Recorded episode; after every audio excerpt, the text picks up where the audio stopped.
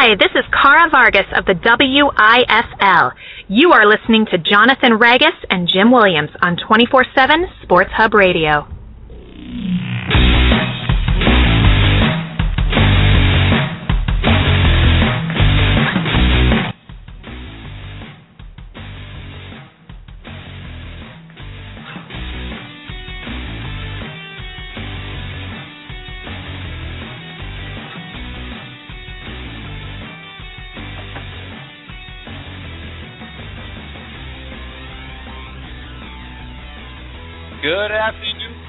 Gentlemen. Welcome to another episode of Club Radio, right here on Blog Talk Radio. I am your host, Jonathan Ragus. Joining me is the voice, Jim Williams. Jim, what's going on, man? Thank you very much. I I appreciate that kind-hearted uh, mention. Thank you very much. Uh, doing well, my friend. How are you? Doing pretty good. We have a lot on the plate over the course of the next 59 minutes and change uh, to get to. I mean, we're talking everything from Major League Baseball to Johnny Football to maybe even a little U.S. Open before the end of the broadcast. And uh, let's just get right into it. It's going to be a fun one. Like you said, getting into it now. Let's talk about baseball. More so, the New York Mets and a trade that they did yesterday with the Pittsburgh Pirates, sending outfielder Marlon Byrd, catcher John Buck, and cash over to the Pittsburgh Pirates. A lot of Mets fans are a little peeved, though, Jim. Well, the timing of it is uh, unique to say the least on a couple of fronts. Number one, of course, look at what point of the season we're talking about here. Uh, and obviously, you know, the Pirates are trying to contend uh, for the division championship Yeah. in the National League Central. They're assured a playoff spot unless they fall off the face of the earth, which I don't think is going to happen for once for that team. But if you're the Mets, excuse me, it's interesting because this happened on the same day, this trade. Because you cannot make this up. The Will Wilpons are so good at this. oh, yeah. At Citi Field, I wanted to say Shea Stadium because I'm so old school. Trust me, I'm still saying Shay, man. Yeah, you know, I, I say a different thing for City. It rhymes with uh, pity and begins with an SH, but we won't go there. It was going to be uh, the trade happened on the same day that Marlon Byrd shirt night was. yeah. So all fans attending Citi Field, thank you for coming to Citi Field. Here's a T-shirt of a player who doesn't play with us anymore. Hope hope you enjoy what's left of the game and the team. Repeat about Hey. thir- twenty, thirty thousand times for the fans there. I see no problem with it. Like I told you before in pre-show, it's not like it was David Wright. It's not like it was a, you know, the face of the franchise or a player that was going to be around or has been around a long time. This was a player that was not going to be a New York Met next season, leaving. So yeah, I do blame the Mets for having a T-shirt night for a guy that wasn't going to be a Met next season. To me, that's stupid. It's a waste. But if you're a Mets fan and you're going to Citi Field just to get a Marlon Byrd T-shirt, and you're the one complaining about this, I put you in the same group with the Wilpons. I don't know if I'd go that far. I mean, I do. I'm a Mets fan. I go that far. well, I know you. Well, you you have a vested interest in this. I mean, I know you wanted your uh, Keith Hernandez shirt back in the day. I'm sure, Oh hell yeah. But uh or your Ron Darling, as the case may be. Hey hey, don't mess with Ron. They won't give a Gary Cohen shirt, sadly. I like Gary Cohen. Good. Uh, you know, Gary Cohen shirt would be really cool. yes, it would. You I know, must especially showing off his like one strand of hair in the front. But that's We'll okay. come over. This is my come over. Yes, yes, comb under. And- no, but get, getting back to the issue at hand, you know, people have made the parallel in the media of this and what happened in Philadelphia with Charlie Manuel getting axed the day that he was going to be recognized by the team for his 1,000th win. Uh, that's I, can't even compare the two in my mind. I see the parallel. I understand it, but yes, I agree. That's that's a little much. Yeah. But but saying that the fans who are I, listen, certain uh, certain population, a certain uh, you know uh, percentage of fans go to a game not to see the game, but for the giveaways. That's a fact. That's not a fan to me though.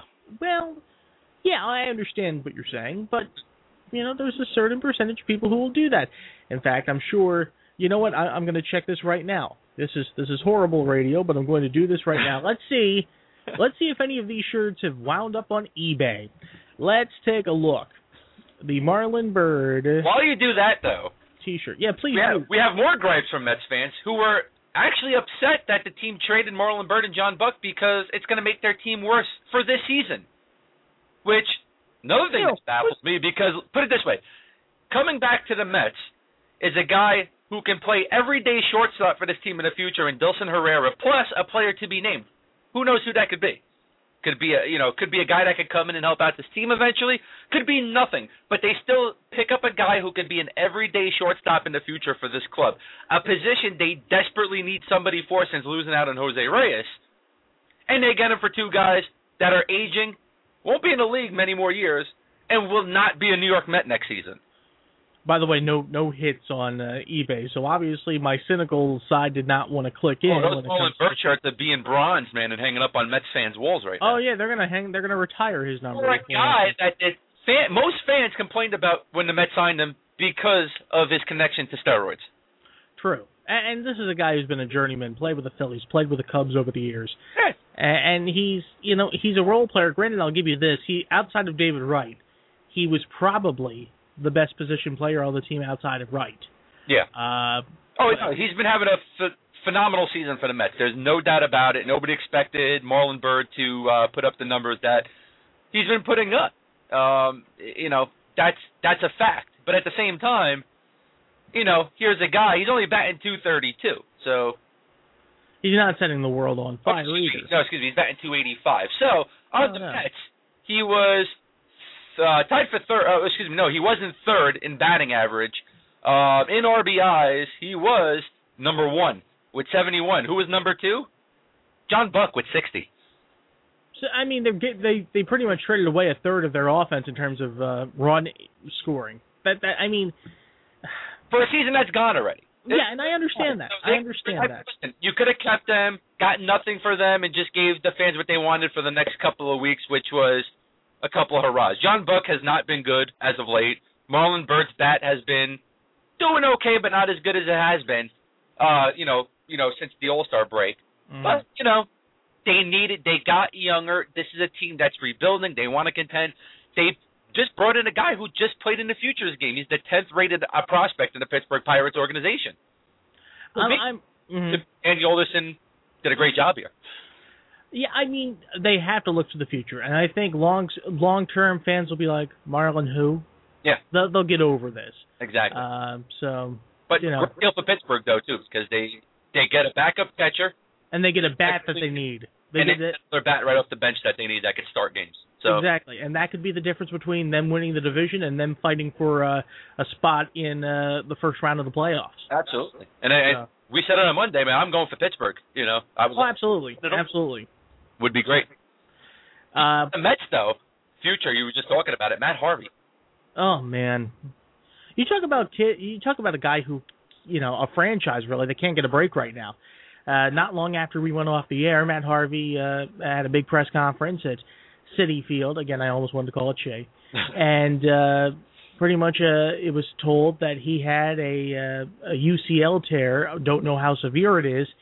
Uh, the thing is, they're going to wait two to three months before they decide on the course of action. Don't agree with that. Neither do I, because the course of action, for those who don't know, is Tommy John surgery, and that's a process that, depending on all powers above, really, and how you rehab, is a minimum 12 months before you come back, and could we're be as long as you know, we're talking 2015 season easily right now. Exactly, and and it could go into the 2015 season if you wait three months because it, it could be an 18 month rehab process. oh yeah. At this point in time, we've seen Stephen Strasburg come back from it. We've seen uh, a number of pitchers who have come back from from Tommy John surgery and have excelled and have gotten back to where they once were. Yeah. It's a no brainer at this point. Get the not the 70s. It's you know, th- you know, this isn't when Tommy John went for his own surgery. You know what I mean? Exactly. It's totally different. I, I mean, it, you know, recovery time. You know, even though it's you know 13 to 15 months, it's still a lot quicker than it used to be. And medicine today is just beyond crazy with uh, you know the things that they can do. To me, you know, from what I'm reading, from what I'm hearing from people within you know or you know that cover the organization, they're saying it's inevitable anyway. So exactly. So why? I mean, obviously they're like, well, maybe maybe uh, in two to three months the swelling will go down and he won't need it. I mean, yeah, I understand if you, you want to avoid surgery at all costs, but if it's inevitable, Yeah. just get the just do the deed. Just do the deed. Yeah, I mean, listen, Matt Harvey is somebody that Mets desperately need for the future. There's no doubt about it. He is a phenomenal pitcher. Uh, nine and five, 2.27 ERA, 191 strikeouts, 31 base on balls. You know, his record was a little bit better, like you said, Jim, uh, in pre-show, uh, pre-All Star break. But here's the Mets. They got the same, you know, problem as the Philadelphia Phillies. No offensive run support for their pitchers. So Mhm. if you take Matt Harvey and you put him on St. Louis Cardinals, you put him Detroit, especially. Pirates, you put him on the Los Angeles Dodgers right now, what would his record mimic?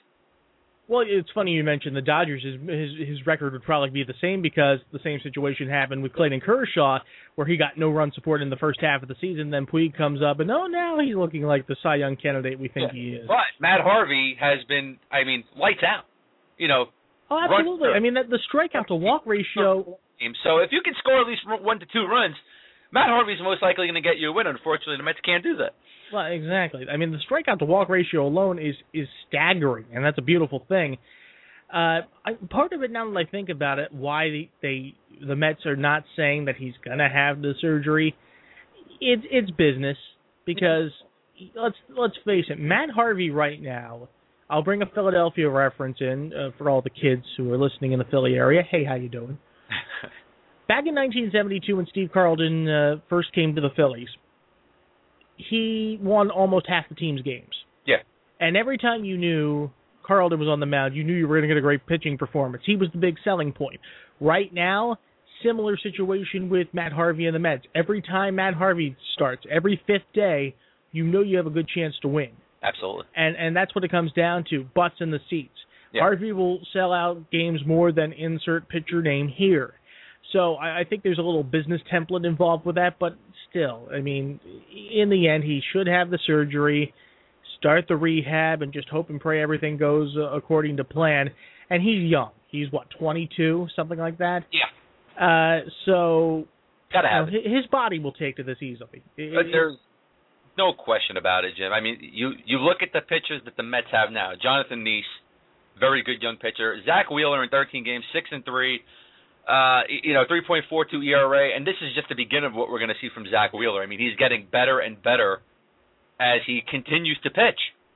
And you know, you put Matt Harvey with Jonathan Niese, uh, you know, Zack Wheeler, Dillon Gee, and a possible Noah Syndergaard when he's ready to come up. This could be one of the better pitching rotations in the league, this Mets team, it's like a three or four year plan. easily. Easily. Yeah, easily. And you know they've just got to stay the course, as the famous saying goes. Yeah. But but if there are any Mets fans out there who dissent with our opinion on this, Yep. you're welcome to call in three four seven two three seven fifty three seventy three.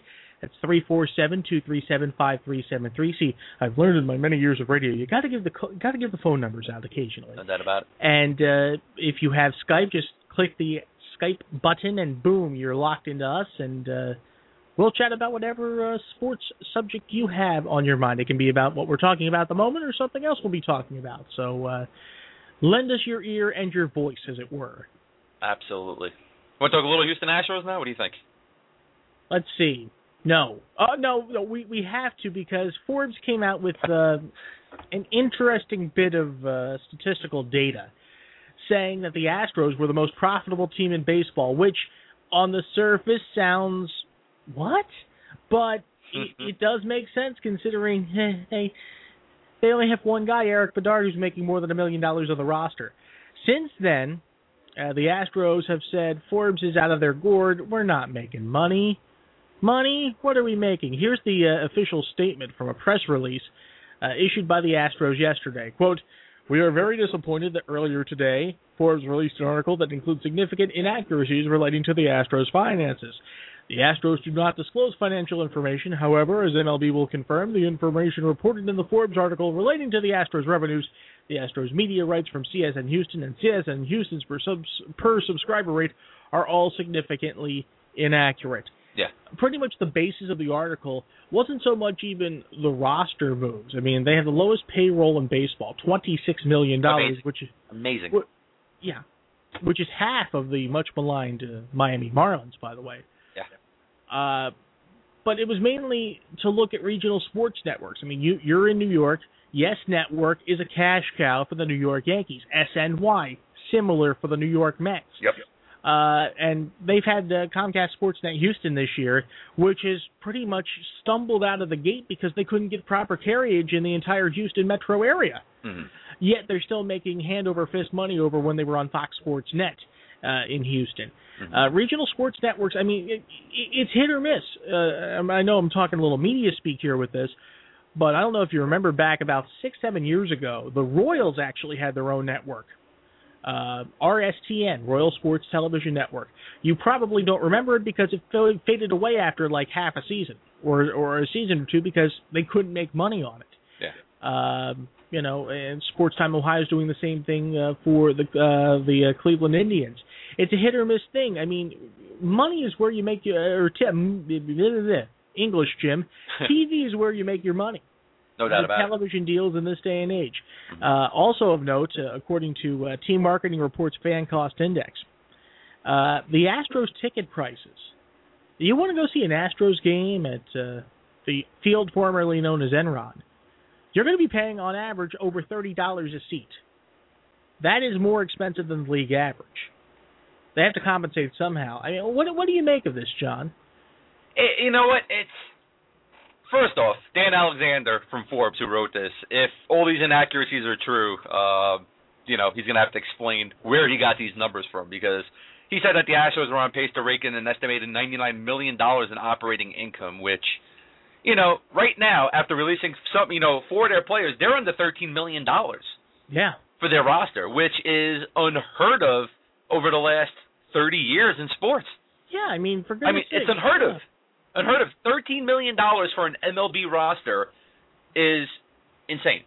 Um, why their ticket prices are still that high? Baffling. But if they're making a profit, that means people are still going to Houston Astros games, even though they're the worst team in Major League Baseball. And we knew they were going to be the worst team in Major League Baseball this season, which was, it's not a shock.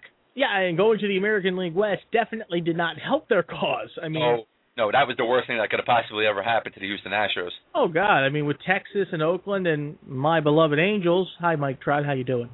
uh, just you know, e- even though the the other teams ahead of them aren't exactly world beaters e- either, the uh, two teams ahead of them, the Angels and the Mariners, but they're still uh, better than the Astros are. It's interesting. You mentioned fans are still going to the ballpark. It's not so much to watch the Astros, though. I think. Watch There's the just- opposing teams. Exactly. Yeah. I mean, it's They're it's still going though. they're still going. Well, there's They're not also doing it in Miami. There's also the novelty of oh, it's a relatively new ballpark. It's an atmosphere because remember in this day and age, when you go to a baseball game, more often than not, and and you and I are probably in line on this. We go to see the game. We don't need the extra amenities. They're nice, but we can do without them. Listen, I love Shea Stadium. I was devastated when they ripped it down. I'm sorry. I thought I, I thought it was a good stadium. So Yeah, well, I mean, in this day and age, you have like, for example, at uh, uh, the field in San Francisco, you've got a big Coca-Cola slide for the kids. You've got the uh, the sand pit at Petco Park. You've got all these games and what have you. It's not just going to a baseball game. It's almost like you're going to an amusement park in some respects anymore. So it's not just the game that's the thing. That that's kind of the misnomer about people and fans still going to the stadium. It's it's a complete entertainment experience nowadays, for mm-hmm. better or for worse. no, yeah, understandable. I mean, you look at Dallas Cowboy Stadium. You look at what they're doing to Madison Square Garden now. I mean, you know, people want to go to. The, I mean, if honestly, if you go to games now, you see people standing around not even watching a game, drinking, hanging out, back to the field. Well, yeah, know? I mean, like you mentioned Dallas Like a Cowboy. Stadium. You're you mentioned Dallas Cowboys Stadium. Your your your AT and T Stadium there in uh, in Texas. It's like, oh, let's just look at the big TV for about five hours. That's all it is. That's all you can see. Well, yeah, and, and the sad thing is that's not even the biggest TV in the NFL now. Hello, Houston. Uh, But then again, do most Cowboys fans even want to watch the Cowboys? Is it better that they have that big screen? well, considering the way this team's going to look this year, ooh, uh, I I've put you this way, and we'll get to this, I'm sure, in next week. Oh, sure. I, I've got the Cowboys firmly slotted in the basement of the NFC East. uh Firmly slotted. Yeah. And it and it doesn't even have anything to do with Tony Romo. It does not. hmm Uh, it has to do with uh, signing a deal with the devil, if you will, when it comes to the way. Well, put it this way: Will the real head coach please stand up? That's all I'm saying. Yeah. So interesting, but, though, uh, from Dan Alexander over at Forbes. Uh, you know, as I mentioned before, he was talking about how they're going to bring in ninety nine million dollars uh, profit in operating income. Uh, interesting here. I, I I just read this. I really liked it. He says if the Astros were to use their current gains to pay for future players, which would be $99 million, could make a huge difference. The Astros could have taken on the contracts of the entire starting lineup for the National League All Star team because it was just under $84 million. Yeah, but but interesting. Fat chance of that ever happening. Oh yeah, of course, but anything like that. I, this is a team, and you know Ed Wade was there for a number of years as well, and Ed Wade, God love him, when he was with the Phillies, he was the king of let's do what we can for the least amount. Um, it's it's kind of a reverse Moneyball the Astros because they keep stockpiling minor leaguers who really aren't that great, and they go as cheaply as they possibly can. I I often wonder in in situations like this, you see the team on the field. Do they embody the entire organization? Like how many of the people behind the scenes are minimum wage people? I hate to I hate to even query that. Yeah. So you know, it, it, it's it's interesting. I mean, the Astros are uh, they were they haven't been relevant in ten years since they uh, faced the Cardinals in the uh, league championship series. Since Beltran left, it's it's the curse yeah. of Carlos Beltran. Yeah, exactly. And the the next time they're going to make any significant positive news will probably be when uh, uh, Biggio gets to the Hall of Fame next year. That's a sad reality. Yeah. Because they're not doing anything with the product on the field right now like we mentioned, Erik Bedard's their only player making more than a million dollars. They are in perpetual. well, exactly, and they're in perpetual rebuilding mode. Reach. I don't even. I, don't, you can't even call it rebuilding. No, you can't. You can't even call it rebuilding. They're just throwing spitballs at the wall. The owner of the Astros said once they fill up their entire minor league, uh, that they'll be the top five or ten in salary. So I don't see how that's possible, but Sure. I guess we'll see what the Houston Astros do from now into the future. But well, as long as as long as my Phillies and your Mets take three or four game series from them, uh, that's fine. I'm happy with that. Yes. All right, let's go into a little bit of college football, Jim, and it's Johnny Manziel time, Texas A&M quarterback. Uh, here we go. A lot go. of things going on with with uh, you know Johnny Boy over there. Uh, autograph. He's making money off of selling autographs, having meetings with NCAA and Texas A&M to tell him, no, I never charged money and now there's just a lot going on about will he play. You read all of this. What do you think? This is this is the epitome of the NCAA having their hand in the cookie jar because they are making cajillions of dollars. I know that's not a word, but guess what? I just created it off the very players that are, you know, making make, making their applying their craft, if you will billions of dollars. Cajillions of dollars. Why have cajillions when you can have millions? but and of course the those will argue, well, uh, these guys are getting free rides. How many of these people do you really think go to class? You know, how you, they're getting a full scholarship. Whoop-de tinkle. That's that's great. And all the while, you and I, if we go to a college, are paying much more for it. Woo-hoo. Oh yeah. That, that that that's an aspect of it. So you know, he should play. He will play, and ultimately, this could be the. I I, I don't want to say Curt Flood moment, but I I'll say it in yeah. terms of the whole decision and how this process is going to work out. It could change the way college athletes market themselves because it's the NCAA that makes all the money off of them, billions and trillions of dollars in television rights and merchandising and what have you. And these guys, well, they get to go to college for a free ride. That doesn't that that isn't fair to me. That doesn't jive with me. Keith Olbermann, who uh, just started a show on ESPN two, uh, that bastion of truthiness, Keith Olbermann, uh, said it perhaps best. This isn't college football; it's college pro football because of how big a business this is. Of course. I mean, you, you want to get to true college football, you got to go to the Division three schools. You got to go to the county college level, uh, because I mean the colleges are an afterthought. It, it's in essence like they're sponsoring the teams, mm-hmm. and I, I agree with that uh, thesis. Uh, you know, what what's the big whoop? Okay, what's the big? Is Pandora's box really going to be open so wide if Johnny Manziel makes a few bucks off his name? I, I, I see no problem with it. Now, I mean, And think about this. He's also thinking for his future because how often do we see Heisman Trophy winning players or just great college football players in general fail miserably in the NFL? Well, I mean, you know, look at it too. How many quarterbacks are really coming out and making a big name for themselves? I, mean, it, honestly, it's only two or three here and there. It, it's so sporadic now. Last I- year, last year, notwithstanding with the success of various quarterbacks in Well- their rookie seasons, but yes, Griffin, Luck, and who else was there? Russell Wilson, right? Russell Wilson. But they're they're the exception rather than the norm. Yeah. Yeah, Well, I mean, Of course. I mean, Yeah. I, honestly, on a given year, you have maybe one quarterback that comes out that sticks around as a backup. and then you have a bunch of Ryan Leafs. That's sad reality. You mean a bunch of Jets quarterbacks? You mean? Oh well, you know, don't. But listen, I, I honestly I can't remember who I spoke about this with. Uh, I know Chucky Brown, former NBA player, former NBA champion, who uh, blogs for us over at nysports247.com. He even spoke about it. He sees no problem with a college player making a few bucks off of signing autographs. I mean, he's doing it in a legal, clean way. Nobody's getting hurt. And what's the big deal if Johnny Manziel makes a few hundred dollars off of signing autographs? He's going to do it next year anyway. Right. What's I mean, because he's not staying. Yeah. what's the sense of doing that? I mean, listen, he's a college student. If he's gonna, he can go out and work tomorrow at McDonald's if he wanted to, but that's not going to corrupt NCAA violations. But he can't sign his name on a piece of paper and have somebody hand him over ten bucks. Well, I mean, I, it comes down to okay, yeah, you can do that. You could autograph, but we get a cut, and NCAA is not getting a cut, They and that's where the problem is. They shouldn't get a cut. They get so much money as it is. NCAA is, and and this is a, a sole reason why I do not watch and do not follow college sports uh, to the max like other people do, who think it's the greatest thing in the world, which it really isn't. Mm. It's disgusting. I, I can't get into college football in general as well because of how what's the word I'm looking for? Just just how you know much of a cluster bleep it is. Yeah. I mean, it's it's not e, it's not. I know I was going to say it's so corporate, which it is, but it, it's just so run afoul. I guess that's the best way I can put it, from the top down. Yeah.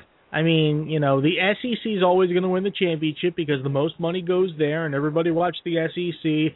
They feed the SEC to you like meatloaf. You're going to eat the meatloaf. You're going to love the meatloaf, and if you don't like it, too bad. You're still going to eat it. Uh, you know, it, it's there's no evil. There's no level playing field. There's no there's level not. playing field in college football to me in general. Uh, you know, if you're, you know, the whole BCS thing, now the bowl playoff series thing, whoop de tinkle. Uh, you know, I, I that's why I can't get into college football. I'll watch it occasionally. In fact, I will say this: college football on a Saturday is an excellent excuse for me to take a nap. Same here. It, it really is. I'd rather I I'd watch a an English Premier League soccer game for longer than I would watch a college football game. And Yeah, I I don't like know soccer. Tottenham. I don't know Tottenham from Top Mom. Okay, uh, so yeah, yeah, yeah. Also, though, I want to I want to make this perfectly clear, though, for everybody listening. I don't like Johnny Manziel. Yeah, but I'm sticking up for Johnny Manziel in a way, but I'm mostly sticking up for college athletes. I I don't like Johnny Manziel. I think he's a diva. I think he's an egomaniac, and I think he's an a hole. I think he's a d bag. Um, but he has the right to market himself and make money on what he's doing. It, it's it's business 101. That's what this is. It's about entrepreneurship. And I, uh, you know, entrepreneuring yourself and and uh, making money on what you do. Yeah, he has every right to. He's not doing anything illegal. He's not doing anything to hurt anybody. It's not like he's de- point in his pocket, signing his name on a piece of paper. I, listen. It's not like he's dealing drugs. It's not like he's using PEDs, as far as we know. yeah, I mean, he just wants to make a little money. He wants to, you know, reap a little bit of the investment that he's put forth. That's all. That's that's what any good business person would do. Yeah, I agree. I, I I just don't see a problem with it, and I think they really need to let these players. Uh, you know what? Even if they put a cap limit on it, say, okay, well, you can go out and sign autographs, but you can't make no more than ten thousand dollars a year off of it. But they shouldn't even put a cap limit on it. No, they really shouldn't. They I mean- shouldn't, but I think that's the only way NFL will. Uh, excuse me, the NCAA would do it. I, I, I honestly. Yeah. I mean, because if Johnny Manziel is going to go out and start signing autographs and making more money by signing memorabilia than the league is, uh, that the NCAA is making off of him um, for playing, it's you know, of course they're going to be upset about it because it's the NCAA, and to me they're crooks. So Oh, they're the king of crooks. Are you kidding me? Well, yet no, every year, crooks. yet NCAA every is right behind them. Yet every year, you watch the bowl games, you love the bowl games, and they make money hand over freaking fist. They make billions upon billions of dollars. It's Billions of dollars. but let's stick with football. Let's get away from college sports because I can't stand college sports. Let's get into the NFL. And of course, we heard the NFL saying that they're going to uh, start pl- uh, monitoring low hits on defenseless players. Pittsburgh Steelers safety Ryan Clark came out saying, and I quote, I'm so disgusted with the NFL right now about these situations. If an offensive player makes enough of a stink, they'll change it. I know Tony Gonzalez was extremely upset about the hit on Dustin Keller. I understand that. I believe, and some of you may have the film, I said if you start penalizing guys and fining guys for hits up top, some of these hits up top are not illegal. End quote. I kind of agree with Ryan Clark here because there is a lot of hits that we see up top that aren't illegal, that kind of look like they're headshots, Jim, but they're really not when you look at the instant replay. Guys have been fined, teams have lost games because of penalties, but now all of a sudden you can't hit low. So you don't want them hitting above, you don't want them hitting low. Where do you want these players to make tackles? Okay, here's here's how we remedy this. Okay, now listen to me. I'm not I'm not trying to take your job, Roger Goodell. Even though I did try to call you once because I did get your phone number. Here's the deal. And this is this is going to revolutionize the game. Forget about the forget about getting rid of the kickoff. This is going to revolutionize the game. You're going to get more butts in the seats than ever. Forget the tackling. Let's all play two hand touch. That's what you do. You play two hand touch. You got no problem with the hits. Just two hand touch. Ta ta. Okay, that's it. Stop the play right there. Nobody gets hurt. Everybody's happy. That's that's how you do it. Or you know what? We play flag football. I used to play it as a kid. Try to tackle me, the big fat ass, going down the sideline. It's tough. It's tough to get the flag because I'll just juke and move it. Listen, okay, seriously. Yeah, it's uh, you know Ryan Clark said the same, but you might as well just put flags on everybody because that's what it's coming down to. And this is what I have said in the past. I mean, if they keep going this way to the point where you can't make a tackle in professional football, Jim, you might as well just close down shop. Because this, are you going to watch flag football, professional flag football? mm, No, you're not. No, You may no. catch a game or two, but you're not going to go out of your way to follow it on an every week basis. Number now, if one. it, if it, if it was like Rock and Jock, maybe we we we could talk. I missed that too. Uh, but then again, MTV doesn't know anything anymore. Uh, no, uh, I think it was pretty cool. You could bring Barry Sanders back, let him run around because if he ain't going to get hit, well, exactly. Well, I'm just so conflicted on this because you have to understand when you start playing football, and and we're going back, you know, into your into your childhood here. You're taught to to protect yourself and hit a certain way. So this is a ground ground level thing. And now, when you get to the big boys, you can't do as you were told and how you learn the game. yes. It- It's it's it's very contradictory, and that's the problem. The Yeah. NFL, by and large, is one of the most physical sports in all the world. Major injuries happen. It's just inevitable, and a lot of these things are fluke things. I don't think anybody, uh, with rare exceptions, I don't think anybody goes into a game wanting to seriously hurt somebody else or themselves. No, it just no.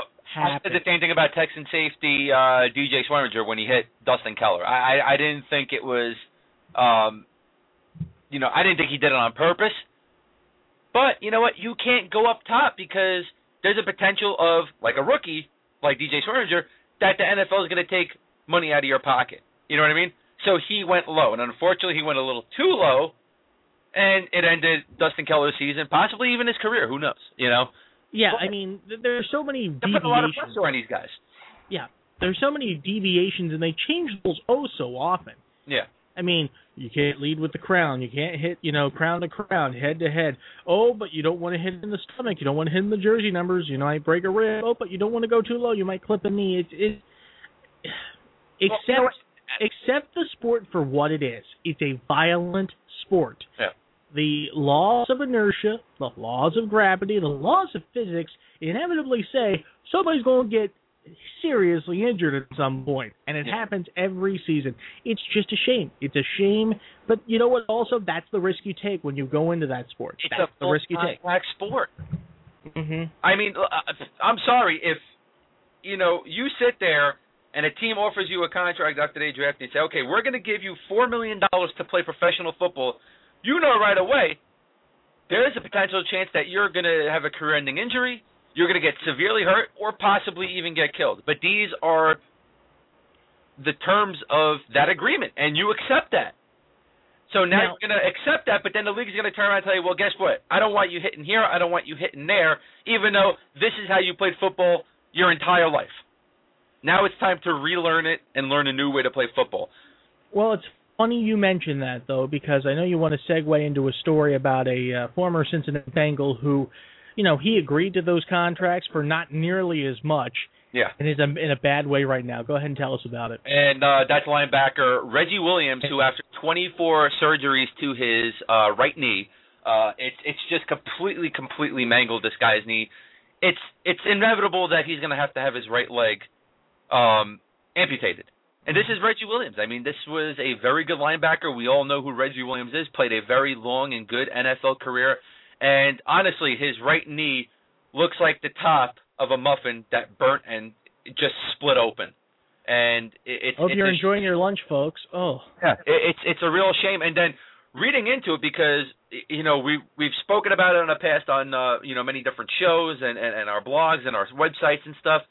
The NFL doesn't take care of their own, and I found uh, an article earlier that said back in I believe this was 2009. So this has been going on for so long with Reggie Williams. I mean, 24 knee surgeries because of the game that he loved to play.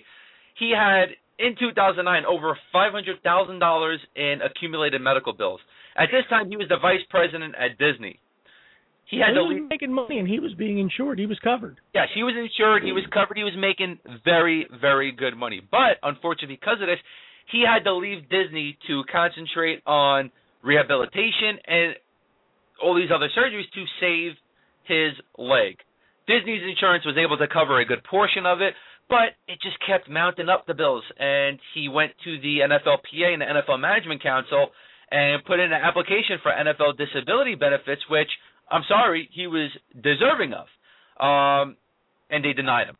He did, though, however, back then in 2008, get uh, he applied for a medical expense reimbursement through the NFL. All those hundreds of thousands of dollars. They awarded him five thousand dollars that he never received. It's disgusting. This is, this is the biggest crime, one of the biggest crimes the NFL, you know, lets happen. These are the people who shaped the game, helped shape the game to what it is today. Without the the Reggie Williamses of this world and the other players from the bygone generations, the game would not be where it is today. The NFL makes billions, more like trillions of dollars every year on merchandising, on media rights, on just name recognition alone, and they can only afford to give this guy five thousand dollars. disgusting. It it does not make sense. It's you know, I'm sure I'm sure Roger Goodell's probably in an office somewhere saying, "Well, you know, uh there's this, you know, modern advances are just great, but you know what? You you you don't have that leg, you can't use it. Why don't you just use a peg leg? It worked good for pirates. It's very cost prohibitive. You'll enjoy it." Uh, Again, I'm being a bit facetious here. I wouldn't doubt. But- honestly, I wouldn't doubt it though, if that's but- what he's thinking. but and it's not like uh, and we were talking about the money that you make in this day and age players in this day and age are smarter they actually take courses business level courses uh, while while in the NFL to understand the concept of managing your money so you can allocate for savings down the road yeah.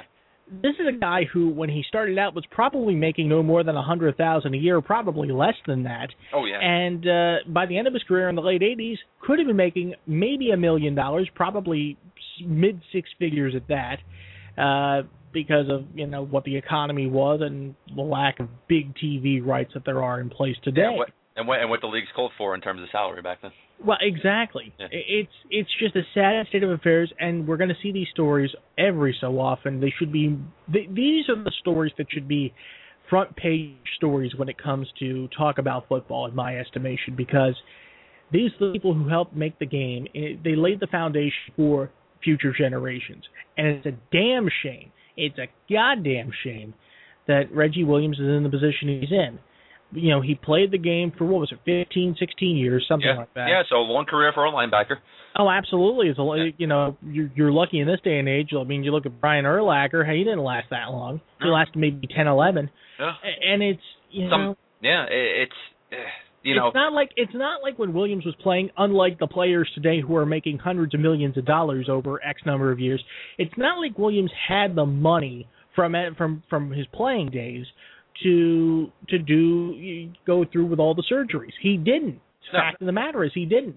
And the fact that he had a high-paying executive job with Walt Disney, okay, for goodness sakes, he, he you know he had plenty of money, but Oh, yeah, but unfortunately, regard, he all, all his savings are probably diminished because of the surgeries now. it's a shame. And uh, you know, He he, he told retiredplayers.org uh, dot org that uh, he played his whole career on battered knees um, with the blessing of the team medical staff and the promise of lifetime medical care for his football-related injuries from the NFL. well, gentlemen's ag- gentlemen's agreements don't mean anything unless they're in ink. Sorry. Yeah, unfortunately, man, it's uh yeah, but you know what? Back then, people, you know, people didn't do that. You know, it's uh, you know, if they're uh, you know agreeing to do stuff for you, and you, you're just a kid coming out of uh, a couple of years of college, and you're signing a deal for a hundred thousand dollars to play, you know, professional football, you jump on it.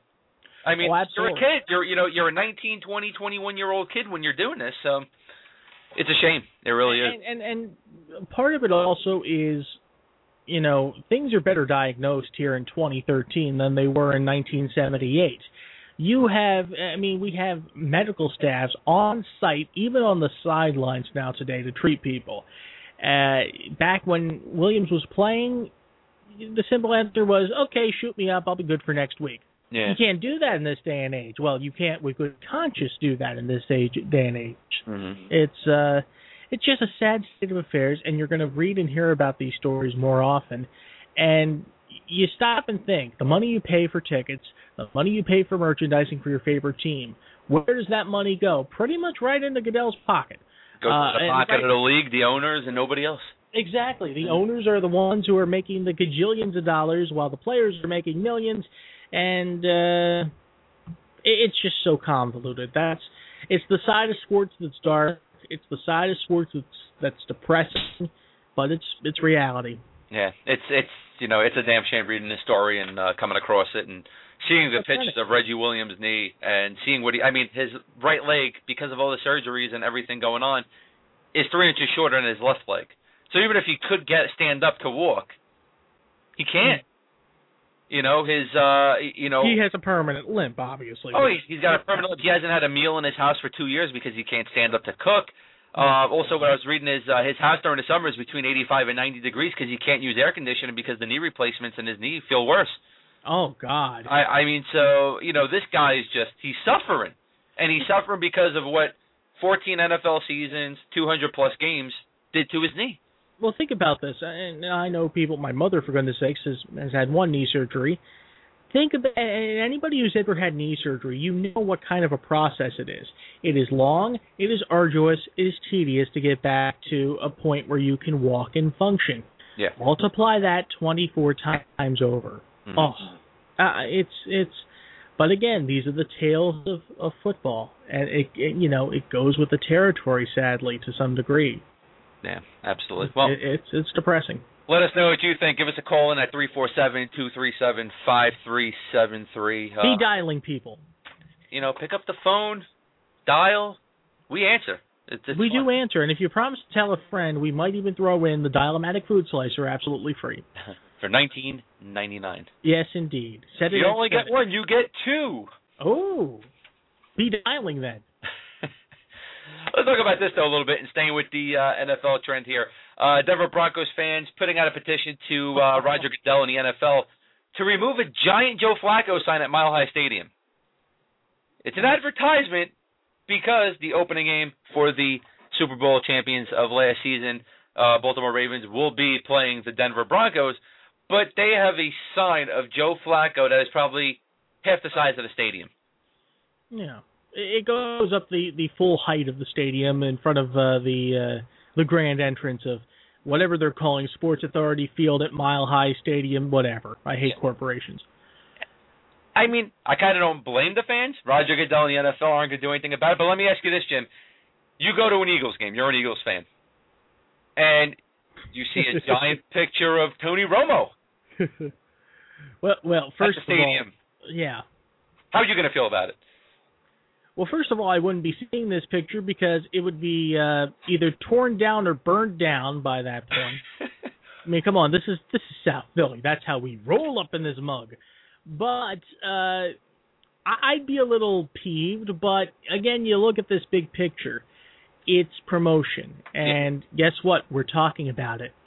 Yeah. So the NFL wins yet again. Well, let me ask you this: Are you going to go out of your way to send a letter to Roger Goodell saying, "I want this crap taken down"? No, and most people won't. No, most people won't. They'll they'll make their little protest. They'll get their 15 seconds of fame, and what have you. In fact, there was a poster in a uh, nearby mall. Uh, I I don't remember who it was, Deadspin or another uh, site that uh, posted this. And what they did is they covered up the covered it up with lots of sky uh, masking tape saying "in our house" mm-hmm. of uh, of you know. But but one of the things I have to think about when it comes to this. I wonder how far in advance these banners were made. And the reason I ask this is simple. If you remember, when the schedules came out, the original plan was for this game to be played in Baltimore. Mm-hmm. So, uh, you know, we, we kind of throw it in reverse. If you're a Ravens fan, would you be upset if a Manning sign ha- hung from the entrance of your stadium? Maybe, maybe not. I don't know. But this stuff, I wonder how long ago this was printed in advance and the plans for this. I mean, what it comes down to is this: this is the opening day of the season. It's the big uh, prime time NBC game, so they're going to do everything they can. They'll have a concert probably. Taylor Swift will come out, and Brett Klendienga will try to. Brett will try to get a first flight out to Denver. Skeletor. Well, you you know it's funny. Skeletor under mile high conditions is still Skeletor. You, you, you, you know, I just thought about that. well, I'm on change.org right now. I'm looking at the petition. They have 1,747 signatures so far. Okay. They need another 753 needed to be able to have it sent off to the NFL. Okay. Reading some of these comments from people is hilarious. Uh, yeah, drop a few on me here. John Parton from Parker, Colorado says, "We, the taxpayers of Denver, own the majority of this building. Do not hang your curtains in my house." Devin from Denver, Colorado says this is not a neutral site game. This is a Broncos game, and it should be treated like one. Isaac from Denver says because my taxes paid for that stadium, and I don't want to see any opposing team signs on it. And Jeff from Arvada, Colorado, this is a good one though. It's a long one. Gonna get a little, uh, you know, raunchy here. He says this is Broncos country, not Flacco country. It's a disgrace to all Broncos fans, city, and our beloved Broncos after how lucky the Ravens got last year in the playoffs to beat us in the first round, only to win the Super Bowl when it should have been us. This is a bitch slap in the face to every Broncos fan. Someone should be fired for this, and it was, and if it was my decision, I would choose Mr. Goodell. Roger Goodell is a scumbag for even allowing such a slap in the face to the Denver fans. I'm just disgusted. All the while, I can see Roger Goodell in his office reading a letter, leaning, leaning back in the chair, kicking his feet up on the desk, and laughing all the way to the bank. Because again, he gets what he wants out of this promotion and publicity for this game. I don't think it would have been as bad if they put up a giant Denver Broncos logo versus Baltimore Ravens logo. Oh, that would have been fine. That would have been go with individual players. Um, you know, especially since Baltimore did defeat Denver in the first round of the playoffs. There's still a little heat there between the fan bases and the two sure. teams.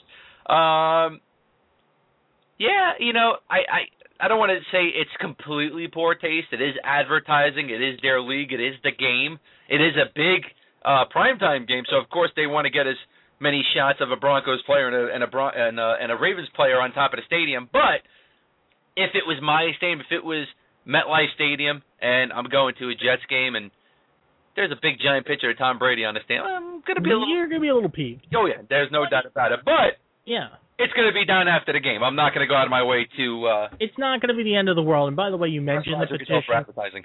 How often is it? And I, I I mean no disrespect to the people who signed for this petition, but how often is it that you see a petition like this really work?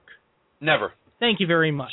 In, in, in sports, Never. And we had that discussion, um, you know, months back with the uh, guy who was uh, doing that whole Marlins thing, trying to get Jeffrey Loria out of power there in and, Miami. and listen, I'm down with that. I'm down with I'm Now, down with the it's- movement. It's cool that people take an initiative, but here's the problem. It's a hot story for a couple of days. The people running it lose interest, which means the fans trying to get behind them lose interest, and then it just disappears. And you're talking about the the folks from Rage Against the Marlins. I'll mention them by name, and I, I applaud their movement because I'm all about what they're for. Same But ultimately-. Ultimately, they become the silent minority in the end. and it goes real quick. We've seen it with the NHL lockout. Oh, I'm gonna, you know, not watch NHL hockey, and yet they made even more money this lockout season. Yes, and exactly. It is. You gonna you're gonna miss the game by boycotting it, and you're gonna come back, and it happens all the time. I mean, for the people who boycotted baseball from all their lockouts, came by, still watched the steroid era, and You're are watching the games. watching it. It's it's not gonna happen anywhere else. So. Exactly. So All right, uh, John, uh, our good friend John Leary from New England Sports 247 Radio says, I would welcome a Mark Sanchez pitcher at Gillette Stadium, which is bull, but they'd probably laugh at it. So, well, no, well he could use it as target practice. who, Tom Brady? Yeah, yeah, use the use the poster of Tom Brady as target practice. You know, get get a slingshot, fling some water balloons or something at it, some paint balloons or something. Eh, throw some. You could you could you could hit him in the nuts all day long. It'd be fun. Eh, why not? I mean, God knows he's not doing anything with them, so you know. Yeah. It Just what it is. So, a little over eight minutes left in today's show, and we got to mention this U.S. Open. Uh, out of nowhere, American teenager Victoria Duval uh, stunned former 2011 U.S. Open champion Sam Stosur in uh, yesterday's uh, first round of the tournament, winning 5-7, 6-4, 6-4. This was a good upset. Yeah, I mean nobody saw this coming. I mean, anytime you and this is Duval's second time in a Grand Slam match, no less. So this is really impressive.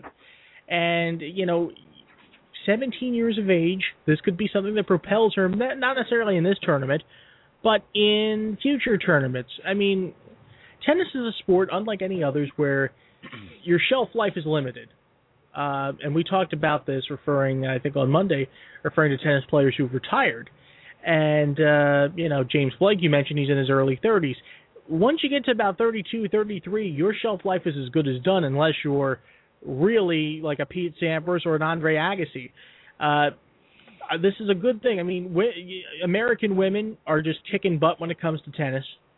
I'd, I'd love to see a young American male make something happen because let's face it, the men's side of the game, it's all Federer, it's all Nadal, it's all Djokovic.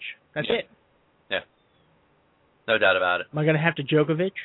But let me ask you this, though. Yeah. I love upsets in sports. Oh, I, sure. I, I think it's phenomenal, but you know, it's nice when you see an upset in the NBA. It's nice when you see an upset on the field in the NFL. But there's nothing like an individual upset in tennis and in golf. I, I don't know. It's just like just that individual, like somebody, you know, like this girl at, at her age, 17 years old, defeating a former 2011 U.S. Open champion. and this is somebody who's in the top 20, okay? It's, it's amazing. she ranked 296 the Duval. Okay, so this is this is like the equivalent of somebody who just woke up and, and not that she is because I know she's a pro and she's she's done her thing for God knows how long, going back to her youth, her her earlier youth I should say. It's it's a, it's a refreshing story. It's nice to see some some new faces. I think that that's what keeps and helps grow the game. Yeah, no, abs- absolutely. It's it's it's really good to see. Um, looking at some of the games today, really not that many notables playing today. Um, a lot of to be decided matches uh, for today too. Uh, I know uh, Serena Williams was supposed to play, I believe, today. Uh, so you know, U.S. Open looks like it's going good so far, and uh, you know we'll keep It's everybody it- updated. Yeah, we'll we'll keep you uh, updated as we go. I enjoy it. It's it's it's good television when uh, when things get competitive. It's very good television. And again, it's it's like with me with golf. Do I watch the lead up to the FedEx Cup? Hell no. I you know you have to be a golf enthusiast, just like you know you. you you know, you have to be a baseball enthusiast to watch every game of the regular season for your team or, or what have you. But when it gets time for the majors in golf and the majors in tennis, yeah, I'm going to watch because it's it's competitive, it's interesting. There's a lot more on the line. Yeah. Oh no, no, no doubt about it. No doubt So- about it. It is fun, you know. And it- you know what? And I, I'm not a college basketball fan, but when it gets closer to uh, championship time, I, you know, I do watch it. You know, not Do your brackets. yeah. I eh, I I did them last year. Uh, probably I'm not a big bracket guy, but Oh, I'm, I'm I do keep up with it. I, I don't watch it every day, but I do like to see who wins, and I do like to see the upsets because it's always fun when you got an upset. So Yeah, like Florida Gulf Coast this past year. That was insane. Or you know, Dunk U as they were called. Dunk you. Dunk U, yes. Uh, let me bring this up real quick. We got uh, a little over four minutes, and it's NHL because we haven't really talked about NHL. Okay, uh, uh, Don Cherry here. Talk some hockey. Uh, you know. You have your uh, your pink tie on with your uh, I red got jacket. my pink tie with my flower suit. Uh, you know, it's beautiful. All right, Teemu Selanne. Oh, Got to talk about this because Teemu Selanne is 43 years old, still playing and still going strong in the NFL. He has met with the NHL. Ducks. What was that? You said the NFL? Wow. Oh, NHL. Excuse me. Wow. I mean, if he's in the NFL, I'll tell you, they, they okay. Mode here, but we got to start breaking it down a little bit into hockey mode as well. But 43 years old, still playing for the Anaheim Ducks. He is a free agent. He has met with the Ducks, and he is close to a final decision. Jim, you know, usually, you know, older players, you know, they pass their prime, but here's a guy that's been in the league since 1992, 1993. Just long. I mean, he's had a long, super long NHL career. Still in 46 games last season, 24 points, 12 goals, 12 assists. This is a guy that can still play. Would you like to see Teemu Selanne come back for another season? Sure. Why Uh, not? I, I, exactly. If you still have the skill set and you still have the productability he has.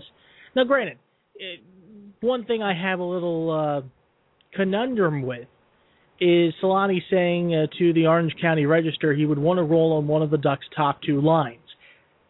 Yeah, 12 points, uh, or rather 12 goals, 24 points total. That's not top two line material. It's good for the third line, Yeah. maybe maybe the fourth line, but he's not a top two line guy. There's- Well, you know what he said is that he doesn't know if he's ready to just be a 10 to 12 minute player yet, and he says he just needs to make sure about that. But he also said that if I play well, I'd like to get what I deserve. And as a 20 year veteran, a guy that's no, you know doesn't get in trouble, you know teammates love him, teams love him. A lot of teams would crave to have a team with Selanne over the last 10 years. sure. Why not? I mean, if he can, you know, turn around and uh, put up the same stats that he did the year before the lockout with in 82 games, 26 goals, 40 assists, 66 points, why not? That and plus off the ice as a mentor. Yeah. That's he- something a young team can always go for. Big, big mentor. People look up to him. I mean, 20 years in the NHL and he's still going, man. That's just that's phenomenal. I, God bless him. God bless him. I hope the hell. I hope he stays healthy. and I hope he does come back because you know he he is one of the one of the players who played the game the right way. Yeah. Always has. I mean, ten-time NHL All-Star, eleventh right now on the all-time goal-scoring list, second among active players behind Jaromir Jagr, who there's another name. I'm surprised he's still playing a little bit. Uh, but uh, yeah, Supposedly last season with the New Jersey Devils. Yeah, that's a whole other conundrum with the Devils, a team that almost had to move again recently with the whole uh, financial situation before the guy who currently owns the 76ers bought him in the last We got to get into that eventually because That that's that's that's got to be fun. He, you know, come come spring season, oh the Sixers aren't doing well, but hey everybody uh, in Philly, you want to go join a winner? Go see my Devils. Uh, no, yeah, yeah, Devils won't be winners. yeah, no they won't. But then again, Teemu Selanne, two years older, Jaromir Jagr, and he still can still be playing and going. So amazing stuff. Well, It is that's it for today's show, Jim. It's been a lot of fun. very informative. I hope I hope our listeners got something out of this. I'd like to think they did. Absolutely. I I, I think so. I think they had. I got something out of this. what was that? Nothing. No, I I, I did I did I, the in the indulging talk, the the good the banter was was fine. Is what I'm trying to Banter say. is always fun. Uh, Yes. We'll be here Friday. We will be. Won't be. Oh, we won't be here Friday. I'm sorry. We won't be. We won't be Okay. Friday. Um, I didn't get the memo. Okay. you did. I, I did tell you that. Oh well, Check your messages. I will check my. See, see.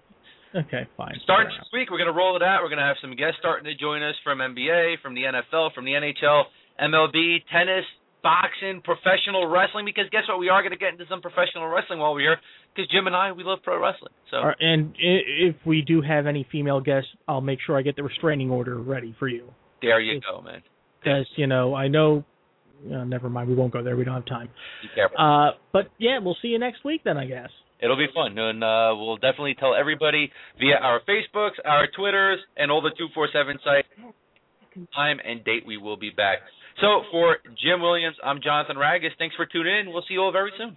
So long, everybody.